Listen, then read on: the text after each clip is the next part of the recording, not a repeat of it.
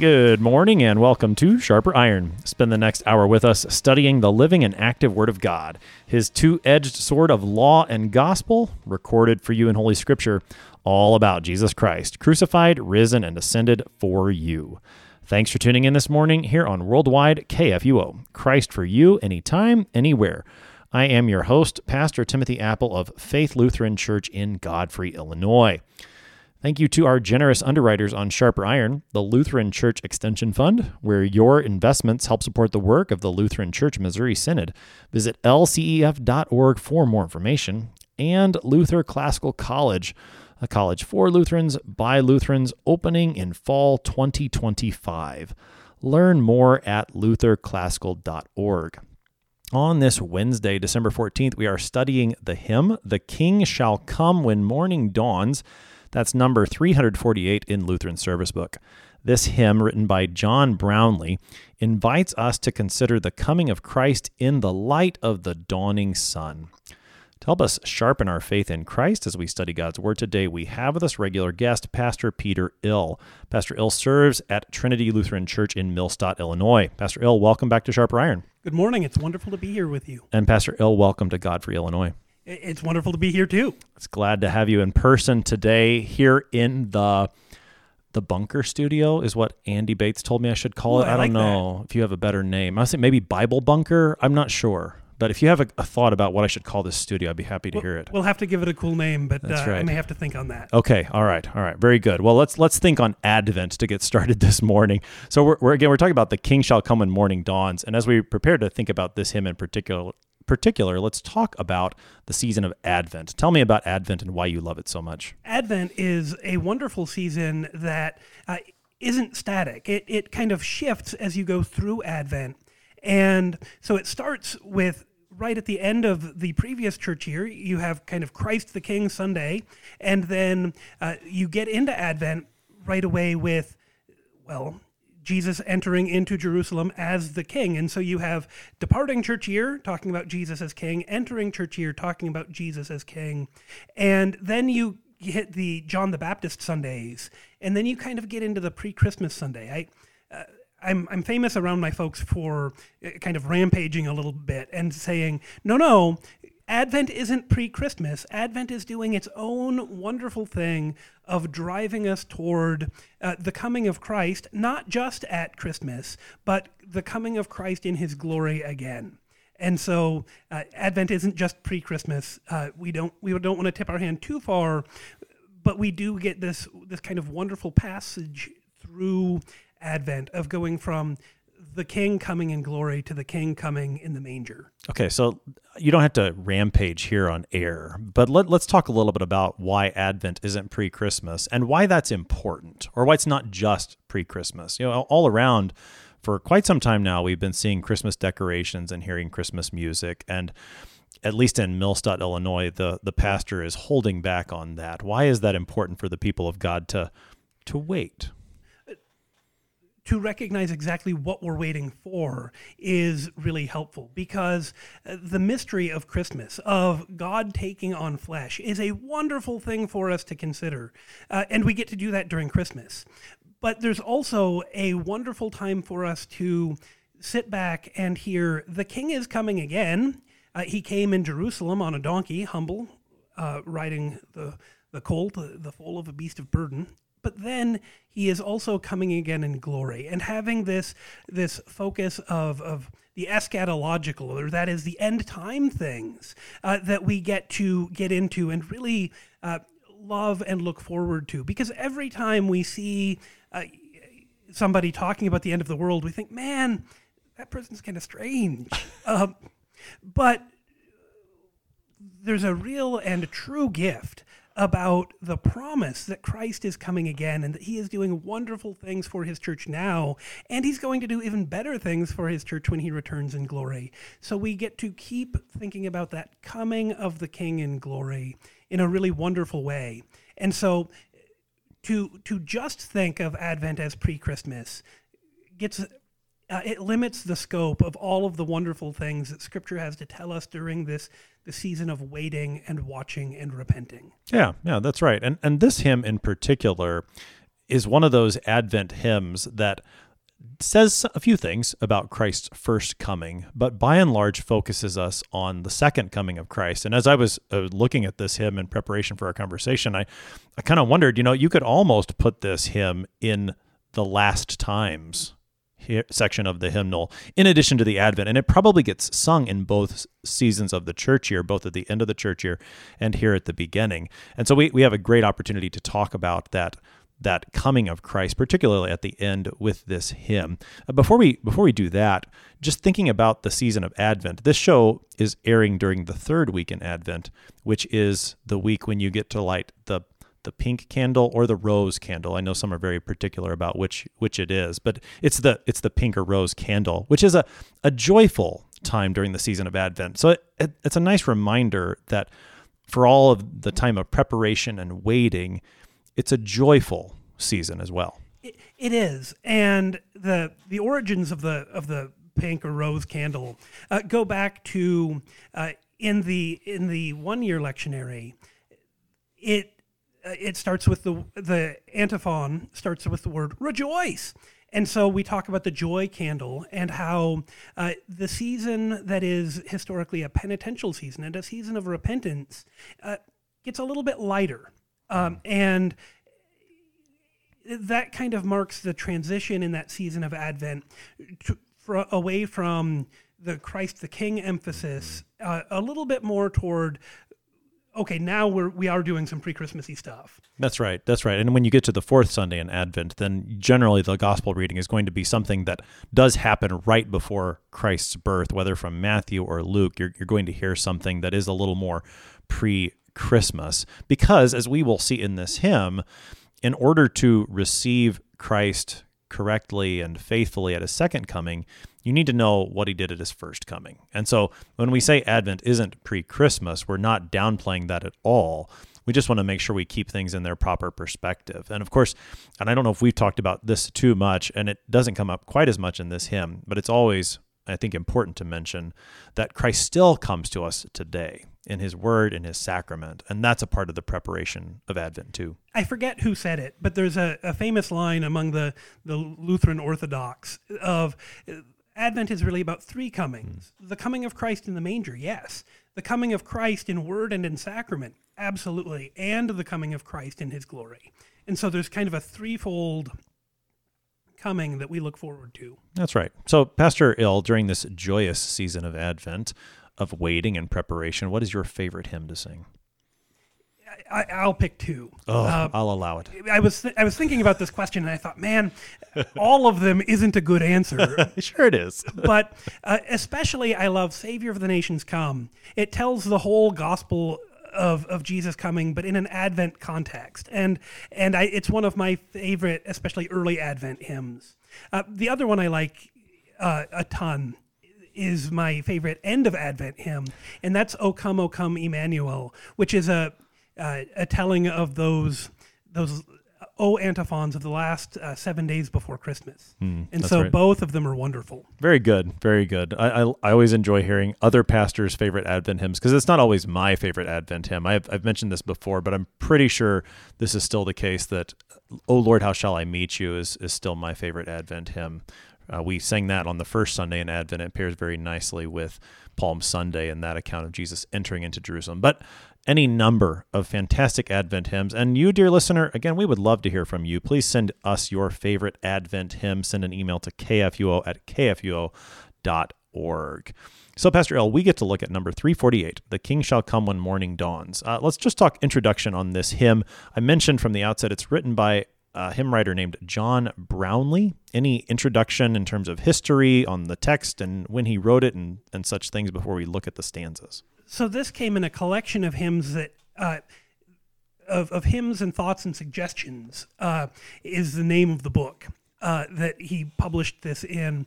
Uh, John Brownlee only has one original hymn, and this is it. Wow. Uh, most of his work actually was translated uh, from, especially from Latin, but th- this is his original work uh, that he kind of uh, tossed in with some of his hymn translations, and it's it's a newer hymn for us. Uh, a lot of the Advent hymns go back to, uh, you know, the three or four hundreds in some cases.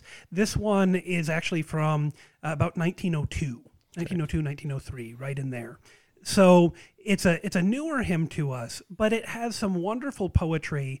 And one of the things that I really appreciate is the kind of compare and contrast that he shows between Christmas, Easter, and Christ's return. And so the, that's really makes up a, a lot of the meat of the hymn is Christmas is great.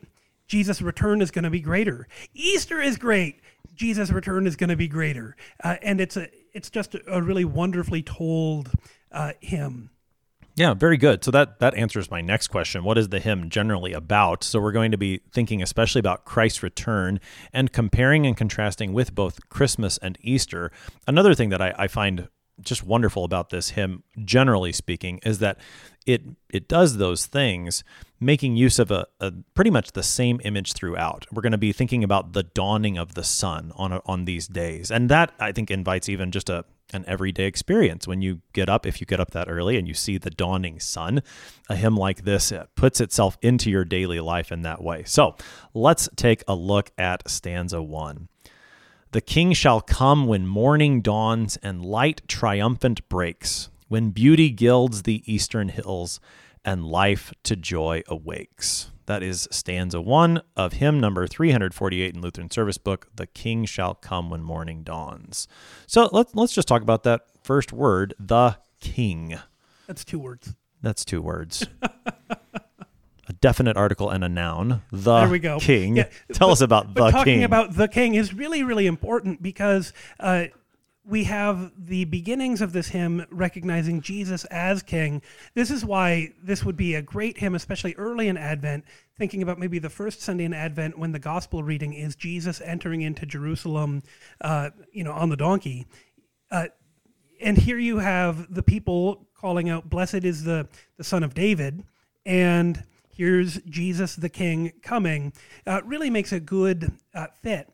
And this idea of the king and even the king coming is a big deal in scripture, especially in Matthew chapter 25, when Jesus speaks about how the Son of Man will return and will come in glory and judge people like a shepherd separates the sheep and the goats. Mm. Uh, and so that's a, a, a, time when there's a, a kingly thing going on.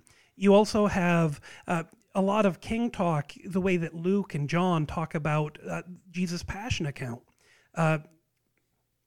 Uh, you have Jesus before Pilate, and and Pilate asking him, "So are you a king?" And Jesus says, "Well, you said so."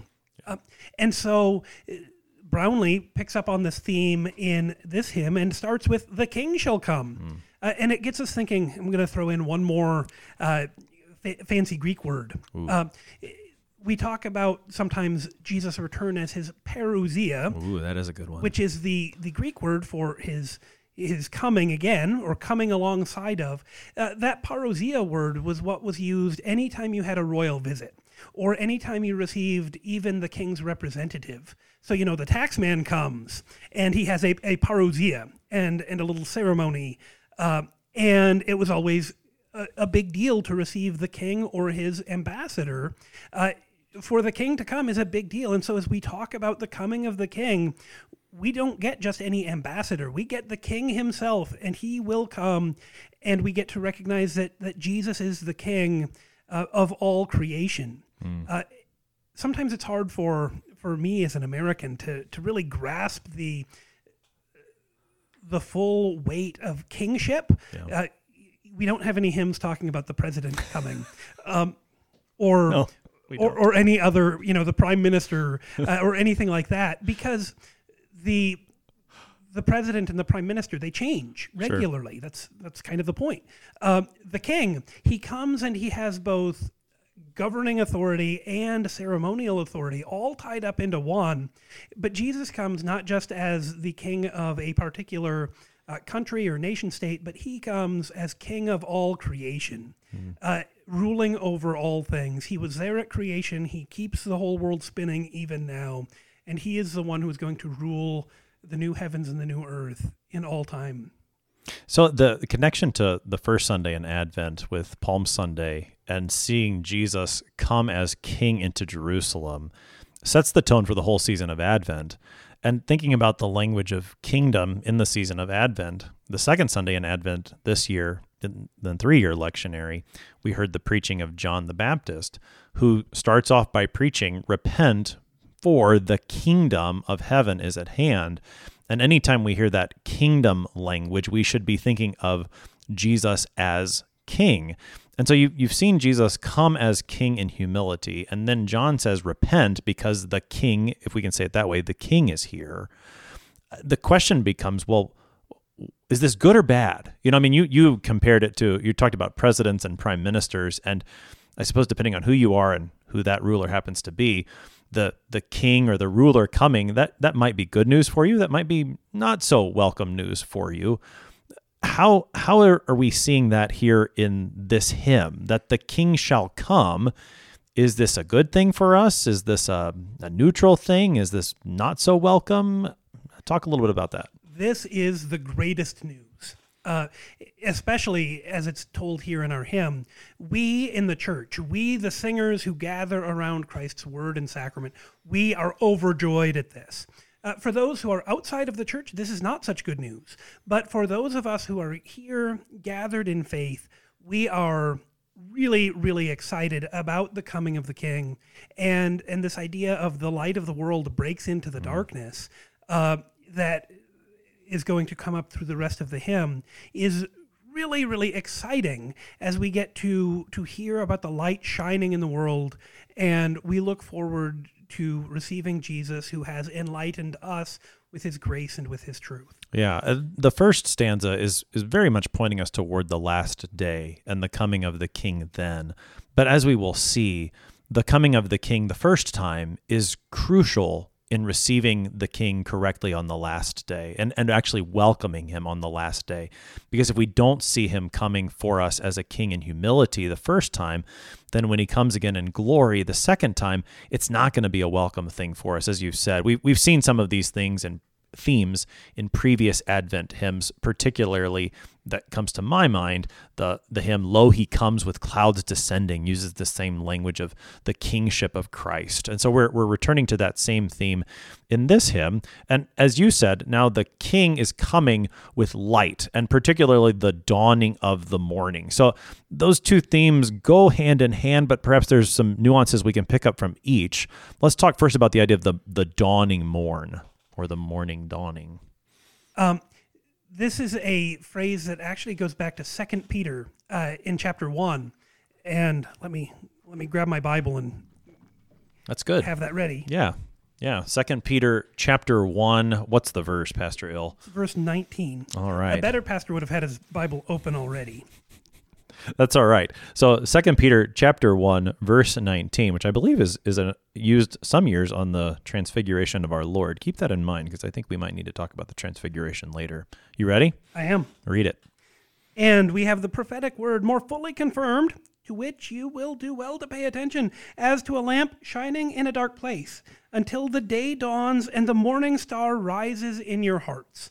Um, and so I, I would like to not only talk about the dawn, but also this this morning star idea mm. uh, as they as they tie together. Uh, in addition to to these words that talk about Christ's return as the shining of the dawn and the the rising of the morning star, you also have Jesus himself saying that he is the light of the world. Mm. Uh, back in the Gospel of John in chapter eight. And so this idea that Jesus is the the light and the light bringer and the light giver uh, is just a tremendous biblical analogy that we have all the way through, and we continue to look forward to it. Um, but like you had mentioned before, there's also this idea of you know as people who see dawns, uh, we get really excited.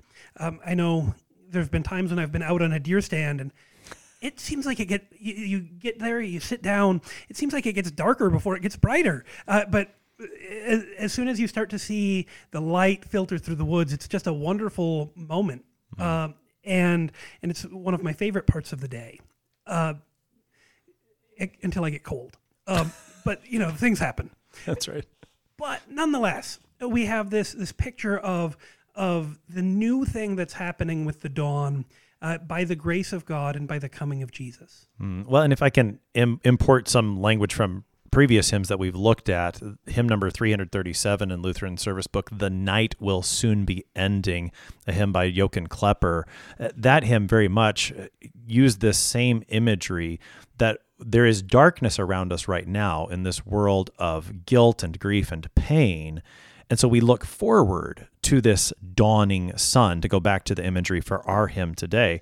I mean, this is a this is a good reminder that we we are looking forward to that dawn. We are the children of the light, not of darkness. And as we live in a world that has darkness in it still, we long for this day when our King comes with the dawning morn and he breaks with that light triumphant. I mean, I think that that language in that second phrase there, you know, the light triumphant breaks. It's breaking into the darkness. The darkness cannot overcome this light. That's how powerful it is when our when our king comes. And that then the rest of the stanza says that when beauty gilds the eastern hills and life to joy awakes. Now the the beauty gilding the eastern hills a wonderful phrase, but I but it you you have to take a beat and think about what it means, right? That's right. So what does it mean to well, I mean the word gilding is not a, a word that we use all that often. Well, so gilding is often used to talk about gold. Right. When something is covered with gold, it is gilded or gilt. Okay. Um, and so the beauty gilding the eastern hills would be uh, as that sun rises in the east, the eastern hills get the sun before the before any of the, the other hills, and so that beauty starts there with the dawn. And so it's another dawn expression about how this light and this beauty start in the east and come to all people.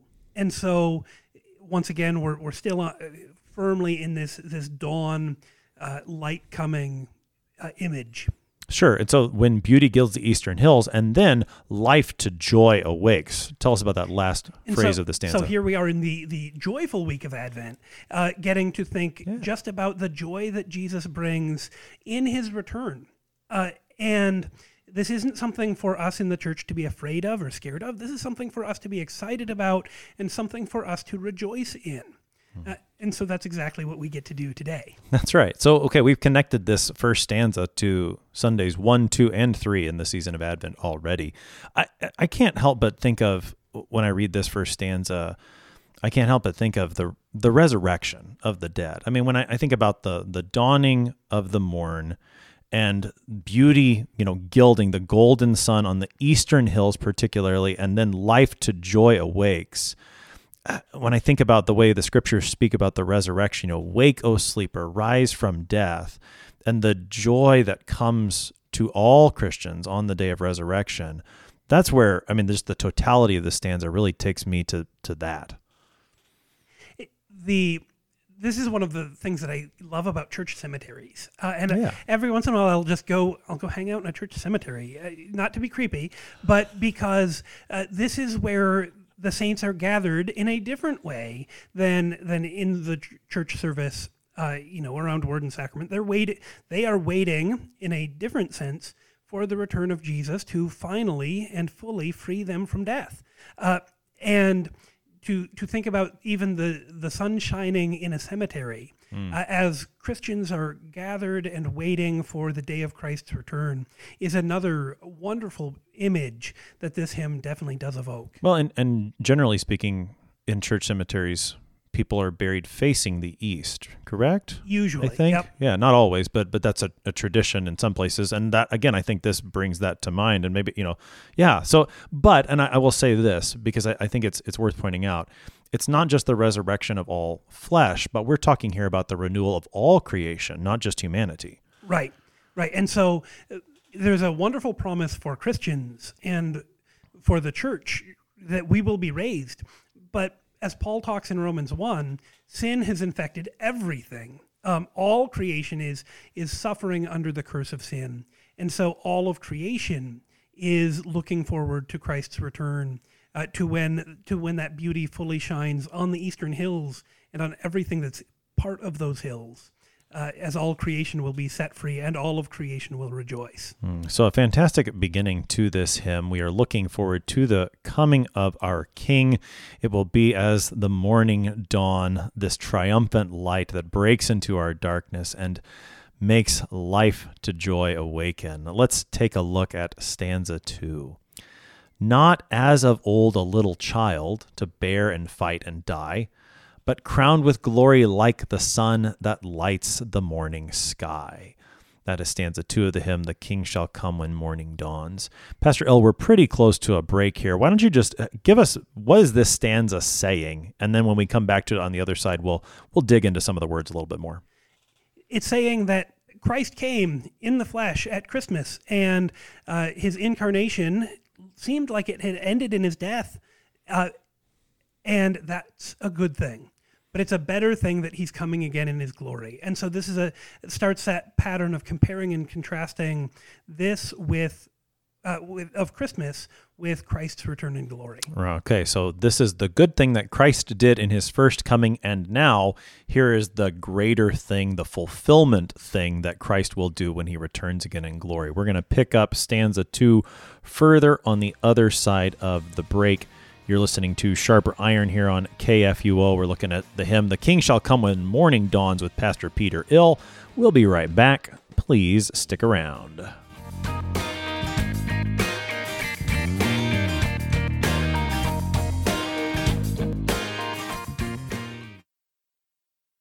Did you know that Lutherans are helping new American immigrants get settled? How about struggling church workers in need of support and refreshment? And we assist at risk children and provide disaster response to hurricane victims. Through LCMS recognized service organizations, we are doing all this and more. I'm Rahema Kavuga of Lutheran Church Extension Fund, and I don't want you to miss out on hearing what your brothers and sisters in Christ are up to. Visit interesttime.org to see how your support gives life to these works of mercy and love. What do you think of when you hear the word college? Expensive? Liberal? Woke? Imagine a college that is affordable, a college that is unapologetically conservative and Lutheran, a college that won't take a dime of federal funding, a college that teaches the best of our Western heritage, a college where students grow in the Christian faith instead of leaving it behind. This is Luther Classical College, a college by Lutherans and for Lutherans. Visit our website, lutherclassical.org, subscribe, become a patron, and join the thousands who are making Luther Classical College a reality.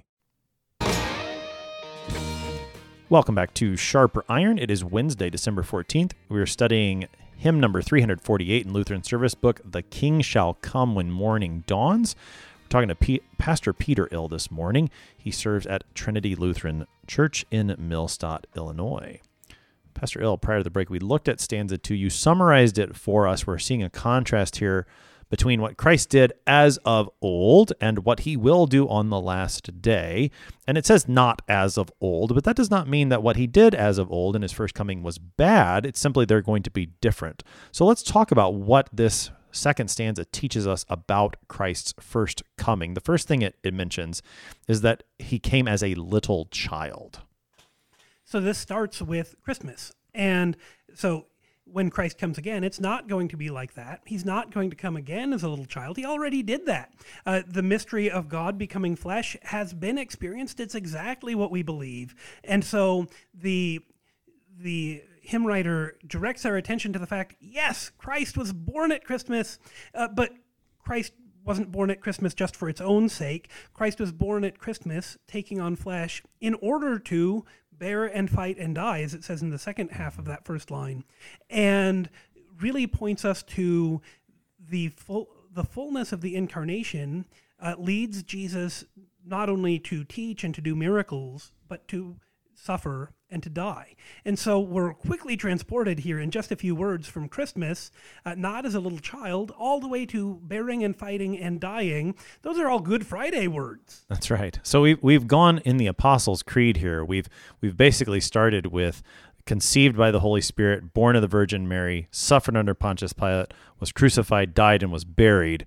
We get all of that in the first line of stanza two. Absolutely. Okay. Now, but this is but this is important because it, it does it sets the tone for the difference between the two comings. His first coming was in if I can summarize it this way, his first coming was in humility. He came as a little child. He came to, and we'll talk about what these things are. He came to bear something. He came to fight something. And ultimately, he came to die.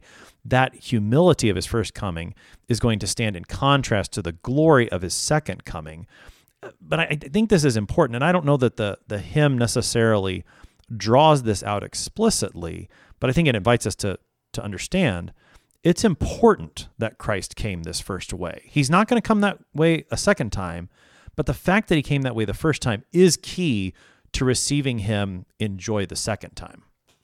And when we start to think a little bit about this this idea of Christ coming in humility, we can talk about how Christ has come, uh, how there is a time when Christ is uh, in his state of humiliation, which isn't like a state of being embarrassed, Right. but rather is a state of he holds he, he doesn't fully show all of his divine power all at once. Right. Um, and so he comes humbly, even thinking again in our Advent readings about the, the humility of coming into Jerusalem on the donkey, um, and thinking about these things that, that don't seem super duper kingly, but instead he comes full of his glory, full of grace and truth. Um, but his his second coming is going to be in glory in his state of exaltation as we talk about it when every knee will bow and every tongue will confess that Jesus Christ is Lord and so we get we are rightly uh, excited about Christ's return when we will fully see everything that he has to show us in the days uh, when that day comes. Mm. I'm putting these two things side by side the the humiliation again rightly understood of his first coming and then the exaltation of his second coming. Putting them side by side I think helps us to remember it's the same Jesus in both in both places. So when you see him as a little child and he's born and laid in the manger in Bethlehem and when you see him bearing our weaknesses and when you see him dying on the cross he's the king there. And, and that's that's a really important that's really important for us to understand and believe so that we do receive him in faith on the last day when we see that what what has my king done for me the first time he came? He came in this weakness and humility all to save me. And when i have faith in him which the holy spirit has given me then i do receive him with joy on the last day instead of instead of terror. And so you know, this stanza starts with the word not but what happens in that first line is so important for us so that we would receive Christ in joy when he comes with glory crowned on the last day. Absolutely. And so that when we think about Christ as king, the the irony of Pilate putting that sign on the cross of of this is Jesus of Nazareth, the King of the Jews, you know, chuckle chuckle, uh, is fully and completely true. And Jesus is there on the cross as your King, as our King, uh, as we see His work and and believe that this is how our King has come to rule over us not on a throne, but on a cross. Yeah, that's right. That's right. Pilate was right when he wrote, This is Jesus, King of the Jews. Even if he didn't believe it, or even if anyone else reading it didn't believe it, he was quite right that that's where Jesus is King of the Jews most fully. That's where he reigns as our King. And of course, just thinking through this stanza, you know, as a little child, that's where the Magi come looking for the King of the Jews too, is when Jesus is a little child in Matthew chapter 2. Now, you, you mentioned earlier that the words bear and fight and die, those are all Good Friday words. So, so talk about those Good Friday words. So, as we think about bearing, it's easiest for us to think about Jesus bearing the cross. Uh, and that's a, a way that we think that he carried the cross up to Calvary, where he was crucified. But we can also rightly talk in terms of how Jesus has bared, born, Borne. yeah, borne our With an sins. E at the end of it. Right. Yeah. Yeah. Uh, like a good British uh, hymn writer would do. That's right. Uh, and so we have He carried them. he, he carried and he bears our sins even now, uh, bringing us forgiveness for those sins. And it is on the cross that our sins are carried and then put to an end. Yeah, I, with the word when I I'm glad you talked about Jesus bearing his cross because I hadn't thought of that, but I I was thinking of what you said second that to bear to bear. I was reminded of the way John preaches, "Behold the Lamb of God who takes away, who carries away the sins of the world." Okay, so there's there's the bearing language. What about fighting? So eh, our Lord Jesus has come to fight uh, the devil, the world, and our sinful flesh. Um, and I'm not sure that that's exactly kind of how our hymn writer would have articulated it, but he fights against the devil uh, most certainly at his death. Uh, he also fights against the world and our sinful nature even now when he brings us the forgiveness of our sins. Uh, all of this king talk makes me think about the fourth petition of the Lord's Prayer. You know, Thy kingdom come. That's the third petition. Third petition. I'm bad at math It's uh, and counting and things, but uh, we have this this promise that uh, God's kingdom will come, and as God's kingdom comes, It's actually the second petition, Pastor Ill. oops, Sorry. we're both bad at counting. Okay, well these things happen. Thy kingdom come is the second petition. We do know the catechism. We do. Uh, even better yet, we know that Jesus is coming as the King, and and we look forward to that. Uh, as and in those words, it talks about how uh, God's kingdom comes every time He breaks and hinders uh, the assaults of the devil, the world, and our sinful flesh. And and so we definitely look forward to. That continuing work of Jesus. These are Good Friday words, yes, but they are everyday words because in his death on Good Friday, Jesus continues to to bear and fight. He doesn't continue to die though. That's he right. did that once for all. Yeah. Um, but the bearing and the fighting, uh, he continues to do for us. Mm, Yeah, the, the fighting language uh, reminded me as well. And I don't know, again, if the hymn writer had this in mind, but the fighting language, you talked about the fight that Christ has against the devil, going all the way back to Genesis 3, the enmity that God puts between the serpent and between the offspring of the woman, that, that the offspring, Jesus, the seed of the woman, he fights in our place and defeats the devil. And he does that by his death once for all on the cross. That is his first coming. That's how he came as of old. It is good that he did that because by that he won our salvation. However, the hymn writer invites us to consider that his second coming won't be like that. Instead, his second coming will be crowned with glory like the sun that lights the morning sky. So again, we have that that thought of the sun rising and lighting up the morning sky. And and now the kingly image also comes in with the idea of being crowned. So again, we've got some scripture passages that I think we can consider here. This crowning with glory like the sun. This calls my attention to Revelation 1 when uh, Jesus appears to John in a vision on the island of Patmos. And John uh, recognizes Jesus, and there he is, uh, dressed in a in a white robe with a golden sash and, and shining, gleaming. Uh, he doesn't use the image of the, John doesn't say anything in Revelation 1 about the sun, but he definitely has this image of, of bright shining uh, coming from Jesus. Uh, and Jesus is portrayed there uh, having the two edged sword coming out of his mouth and having the keys of death and hell. Uh, and, and it's this powerful image that makes us think this really is the king. Even if he's not wearing a crown, he is the shining one. He is the glorious one. He is the one that we've been waiting for and the one we've been watching for. Mm, that's right. Yeah, that, that scene from Revelation 1 is very similar, I, I think, to the transfiguration of our Lord, and, and even the way John reacts there in Revelation chapter 1 when he sees this this one who is uh, you know just so glorious he falls down and the lord then touches him and says you know get up which is again very similar to what happens for peter james and john on the mount of transfiguration and the idea of you know jesus being crowned with glory like the sun you have some very similar images there with the transfiguration. Jesus shines like the sun with the glory that is his own and it's not a reflected glory.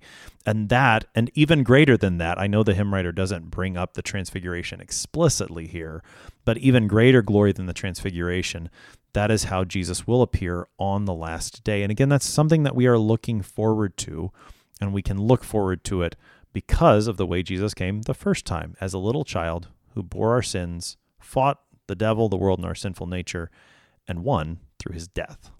Any more thoughts on stanza two, Pastor Ill? I don't think so. I think Okay. I think we're good to keep going. All right. All right. So stanza three. O brighter than the rising morn when Christ victorious rose and left the lonesome place of death despite the rage of foes.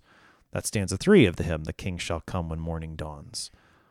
Pastor Ill? So this carries that that image of of the the greater glory that we will see that we left off with in stanza two, and and he just keeps rolling with it of oh that will be uh, brighter that glory and that that sun-like crowning of Jesus will be uh, greater even than Easter, uh, the the very linchpin of our faith. Uh, this confession that Jesus has risen from the dead. Uh, He is risen indeed. he he is Hallelujah. hallelujah and his return is going to be even better yet. Uh, we not that we ever take our eyes off of Easter, but we always are, are looking and watching and waiting and praying for the day of Christ's return because the risen Christ is also the returning Christ. And we never give up on that idea and that expectation. And so, you want to talk about glory? Uh, that's great. Easter is one of the most glorious things we can think of, and Christ's return is going to be even better yet. Uh, and so our attention shifts from Good Friday uh, in stanza two to Easter now, and you have this idea of that. Uh, that glory, uh, we still have our sunrise picture, right? Because it's, Yep. of course, very early in the morning. That's right. Uh, when the women go to the tomb. Every year at Easter time, I, I get up very early in the morning while it's still dark, and I think, why didn't Jesus rise from the dead like at the crack of noon? Uh, but Good things happen at the dawn in the Bible, they Pastor do. Ill. They do. Yeah. I just don't love dawn as much as most people. um, nonetheless, uh, the glory of Christ's return, like the dawn, will be even better than the Easter dawn. Yeah. And that's definitely something for the church to look forward to. Sure. Yeah. I mean, it, it's you know, when you're going to write a hymn, the king shall come in morning dawns, it, it makes perfect sense, at least in my mind, that you're going to talk about Easter. And it is quite something that he, he tells us, and we sing with him, that the coming of Christ is going to be brighter than the rising morn of Easter, which, as you said, the resurrection of our Lord Jesus Christ is the linchpin of our faith. St. Paul says in 1 Corinthians 15 that if Christ isn't raised from the dead, then we might as well all just go home. That you and I need to find different different work and and Christianity is entirely useless if Christ isn't raised from the dead. But of course, Paul goes on to say, but he has been raised from the dead, in fact. And that gives you hope not just for this life, but for the next. And so, I mean, Easter, like that's a really big deal for Christianity. And here we're saying there's going to be a brighter morning even than that, which is, I don't think is meant to downplay Easter by any means at all but it does invite us to put Easter into the context of all that Christ has done. So as as you said, we have a risen Lord, one who is risen indeed, alleluia, who is also returning. This this stanza invites us to tell the whole account of what Christ has done, to take the creed, and we talked about the creed earlier, to take the second article of the creed all the way to when Christ returns to judge the living and the dead, and to to recognize the the fullness of the glory that will be ours when Christ fulfills that one promise that he hasn't yet and, and does return as he has promised. Absolutely. And so there's always this focus on on the risen Christ returning. Yeah. Yeah. And and of course then the crucified and risen Christ returning, you know, the one who bears I mean, you know, you can't you have to you have to preach all of the story of Christ. Uh, we focus on on maybe you know one part of the story here and there and that's good, but we we take Christ's work in totality and and the great thing about this hymn is that it reminds us of the coming work of Christ in his return. So that day will be brighter than the the morning when Christ rose in victory. And and here the hymn writer um, John Brownlie specifically describes that glory of Easter morning as the day when Christ left the lonesome place of death despite the rage of foes. Now, how does how does that inform what we've been talking about? The idea of of Christ's tomb as the lonesome place of death. It, man, that's just a great phrase. We Yeah. don't we don't have phrases like I don't write phrases like that, but I sure wish I did. Right. But Jesus is buried all by himself. He's not in any kind of a church cemetery. He's instead placed into a new tomb into which uh, no one had yet been laid. Uh, and he leaves it behind. Somebody else can use that now because he doesn't need it anymore. He leaves that place. Uh, but his foes, the, the Pharisees eh, and the religious leaders of the day, uh, and the Roman government, I mean, they pay off the guards uh, in order to to lie about Jesus' resurrection, and so they're raging and rampaging, and and they're upset about uh, whatever happened to Jesus' body. They uh, don't believe that Jesus is risen from the dead. Uh, as Jesus is risen from the dead, and he leaves all of uh, all of their raging behind, he leaves that place of death in order to keep living and ruling and reigning at the right hand of God the Father. And it's from there that he will come again to judge the living and the dead, to bring that glorious morn to all of us. Yeah, yeah. And I think, you know, the the rage of foes, certainly we can think of the account that we read in the Gospels of the way that his foes raged against him. But I think in, in the context of this hymn, we should also think about the foes that you mentioned earlier, whom Christ fought, that he fought against the devil and our sinful nature, and he fought against the world. And he, despite the rage against him, he emerged victorious. Again, to, to 1 Corinthians 15, where, where Paul quotes from the Old Testament, you know, death, where is your victory? Where is your sting? The sting of death is sin, and the power of sin is the law, but thanks be to God who gives us the victory through our Lord Jesus Christ that raging of sin, death, and the devil didn't stop Christ from rising. It didn't keep him in the lonesome place of death. And I think in the, the context of this hymn, then, when we're looking forward to the greater morning when Christ returns, the fact that Christ was able to leave that lonesome place of death even when his foes were raging against him brings us hope in this sometimes very dark world that as foes rage against Christ still today and against his church, we are given hope because we know that the light will dawn upon us and that will be a, a, more glorious dawn than even when when jesus conquered death on easter. Right. It's almost like you're looking ahead into stanza four oh uh, to see well, where we're going. how about that? yeah. Well let's look at stanza four okay. then. Oh brighter than that glorious morn shall dawn upon our race the day when christ in splendor comes and we shall see his face. So apparently, I was already talking about the stanza without realizing it. So even brighter than Easter comes the return of Christ. Um, and so as he starts with those first words of oh brighter than that glorious morn that that glorious morn that he's referring to is easter uh, like you said before not something that we downplay or minimize uh, but say as great as that is and it really is great christ's return in glory will be even better yet um, and and then we go on to say uh, the greater day shall dawn on our race, the day when Christ comes in splendor, um, and we shall see his face. Hmm. Uh, this idea of getting to see Jesus face to face is is a wonderful promise uh, because none of us living today have seen Jesus face to face, but we will. Um, the idea, even thinking about how Moses would speak uh, to, with God like a man would hmm. speak to his friend um, I think I got it backwards. God would speak to Moses like go. a man would speak to his friend. And this is uh, Jesus coming and being present with us face to face. Once again in Revelation, John sees Jesus face to face, and John John knew what Jesus' face looked like, yeah. and he still knew that that was Jesus. We don't know what Jesus' face looks like, not not fully and completely, but we sure will. And that's something for us to get to look forward to.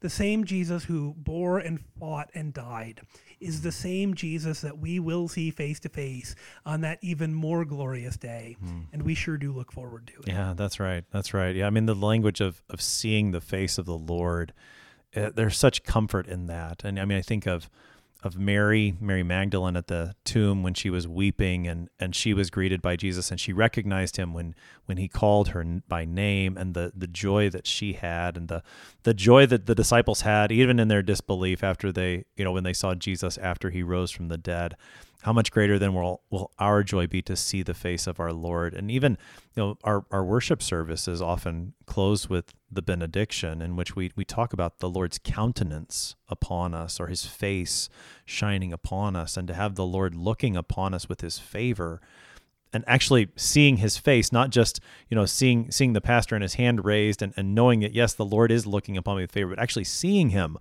look upon you with favor. What what a joyful day that will be. I mean, just the yeah. And so and so it's like the hymn just needs to continue and, and we need to pray that last stanza. So stanza five.